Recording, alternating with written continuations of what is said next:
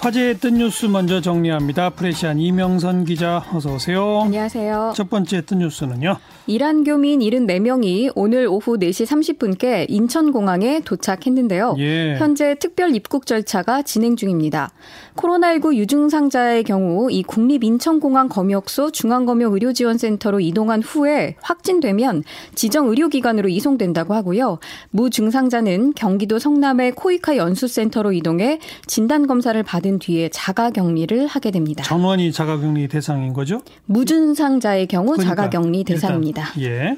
어, 현재 이란은 중국과 이탈리아 다음으로 확진자와 사망자 숫자가 많습니다만 이 방역 당국은 이란의 감염 위험도가 중국 우한보다 낮다고 판단해 시설 격리는 하지 않기로 했습니다. 이란 현지 시간 3월 18일 정오를 기준으로 코로나19 확진자는 17,300명 정도고요. 사망자는 1,100명에 이릅니다. 네. 그래도 일단 고국에 왔으니 교민들 한시름은 왔겠네요. 네, 마음은 조금 편하지 않을까 싶습니다. 또 다음 또 뉴스는요. 어, 3월 이맘때면 원래 벚꽃 개화 소식 그리고 지역별 봄꽃 축제 소식이 전해지는데 올해만큼은 좀 예외입니다. 뭐 코로나19 때문에 뭐 되겠어요? 그렇습니다. 벚꽃은 올해도 어김없이 꽃을 피우고 또 장관을 이루겠지만 대표적인 벚꽃 축제인 진해 군항제는 전격 취소됐습니다.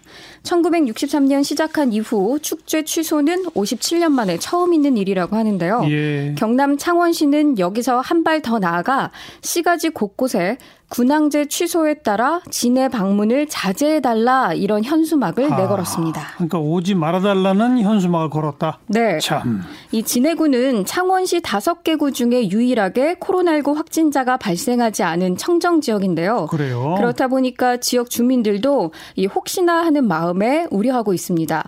진해 지역 온라인 카페에는 아직까지 진해에서는 코로나19 확진자가 나오지 않아서 진해 주민들이 나름 청정 지역이라고 자부하고 하고 있는데 네. 어마어마하게 몰려들 상충객 때문에 다들 걱정이 많다.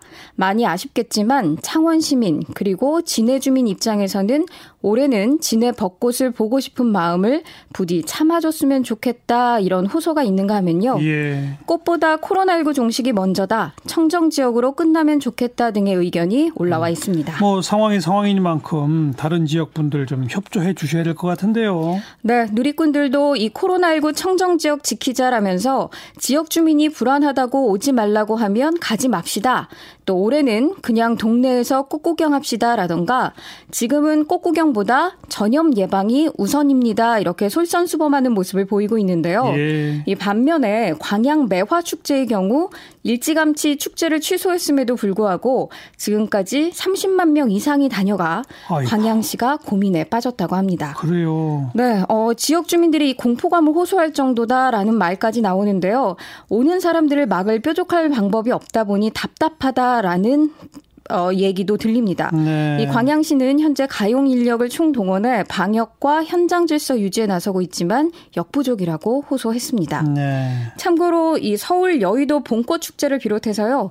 고양 국제 꽃 박람회, 안동 벚꽃 축제, 한평 나비 대축제, 담양 대나무 축제, 남원 춘향제 등 전국 봄 축제 대부분이 취소되거나 연기됐습니다. 음, 올 봄은 좀 참읍시다. 네. 네.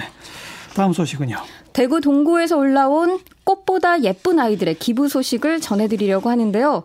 5살 천민지 양은 코로나19 조심하세요라면서 평소 100원씩 모은 용돈 17,000원과 마스크 10장을 기부했고요. 하하. 초등학교 1학년 이채윤 양은 어려운 분에게 도움이 되고 싶어요라면서 이 착한 일을 할 때마다 엄마 아빠에게 받은 칭찬 스티커를 모아 받은 용돈으로 휴대용 손소독제 24개를 기부했다고 합니다. 하하. 또 초등학교 6학년 김혜솔 양은 코로나19 뉴스 뉴스를 보고 필사적으로 마스크를 모았다면서 힘들어하는 이웃들을 위해 사용해 달라고 마스크 50개를 이 지역 복지센터에 기부했습니다. 진짜 꽃보다 예쁜 아이들이네요. 네, 한 음. 누리꾼은 아이들에게 어른을 대표해서 이런 감사 인사를 남겼습니다.